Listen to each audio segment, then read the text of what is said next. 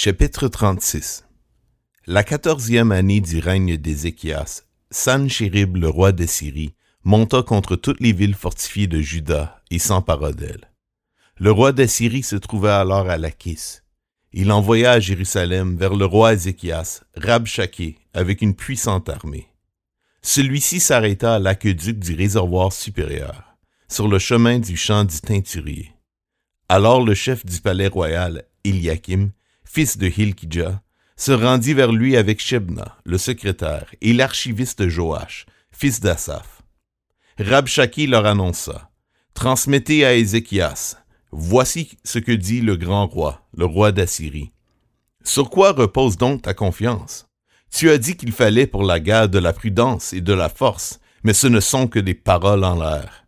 En qui donc as-tu placé ta confiance pour oser te révolter contre moi? Tu l'as placé dans l'Égypte. Tu as pris pour soutien ce roseau cassé qui pénètre et transperce la main de celui qui s'appuie dessus. Voilà ce qu'est le Pharaon, le roi d'Égypte, pour tous ceux qui se confient en lui. Peut-être me diras-tu, c'est en l'Éternel, notre Dieu, que nous plaçons notre confiance. Mais n'est-ce pas lui dont Ézéchias a fait disparaître les hauts lieux et les autels en disant à Juda et à Jérusalem, vous vous prosternerez devant cet autel à Jérusalem. Maintenant, Passe un accord avec mon seigneur, le roi d'Assyrie, et je te donnerai deux mille chevaux, si tu peux fournir des cavaliers pour les monter. Comment pourrais-tu repousser un seul chef, même parmi les serviteurs les moins importants de mon seigneur? Comment peux-tu mettre ta confiance dans l'Égypte pour les chars et pour les cavaliers? D'ailleurs, est-ce sans l'accord de l'Éternel que je suis monté contre cet endroit pour le détruire? L'Éternel m'a dit, monte contre ce pays et détruis-le.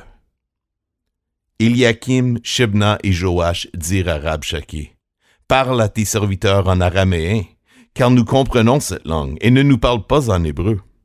En effet, le peuple qui se trouve sur la muraille entend tout. Rabshakeh leur répondit, Est-ce à ton Seigneur et à toi que mon Seigneur m'a envoyé dire ces paroles? N'est-ce pas à ces hommes assis sur la muraille pour manger leurs excréments et boire leur urine avec vous? Alors Rabshakeh prit position et cria à pleine voix en hébreu.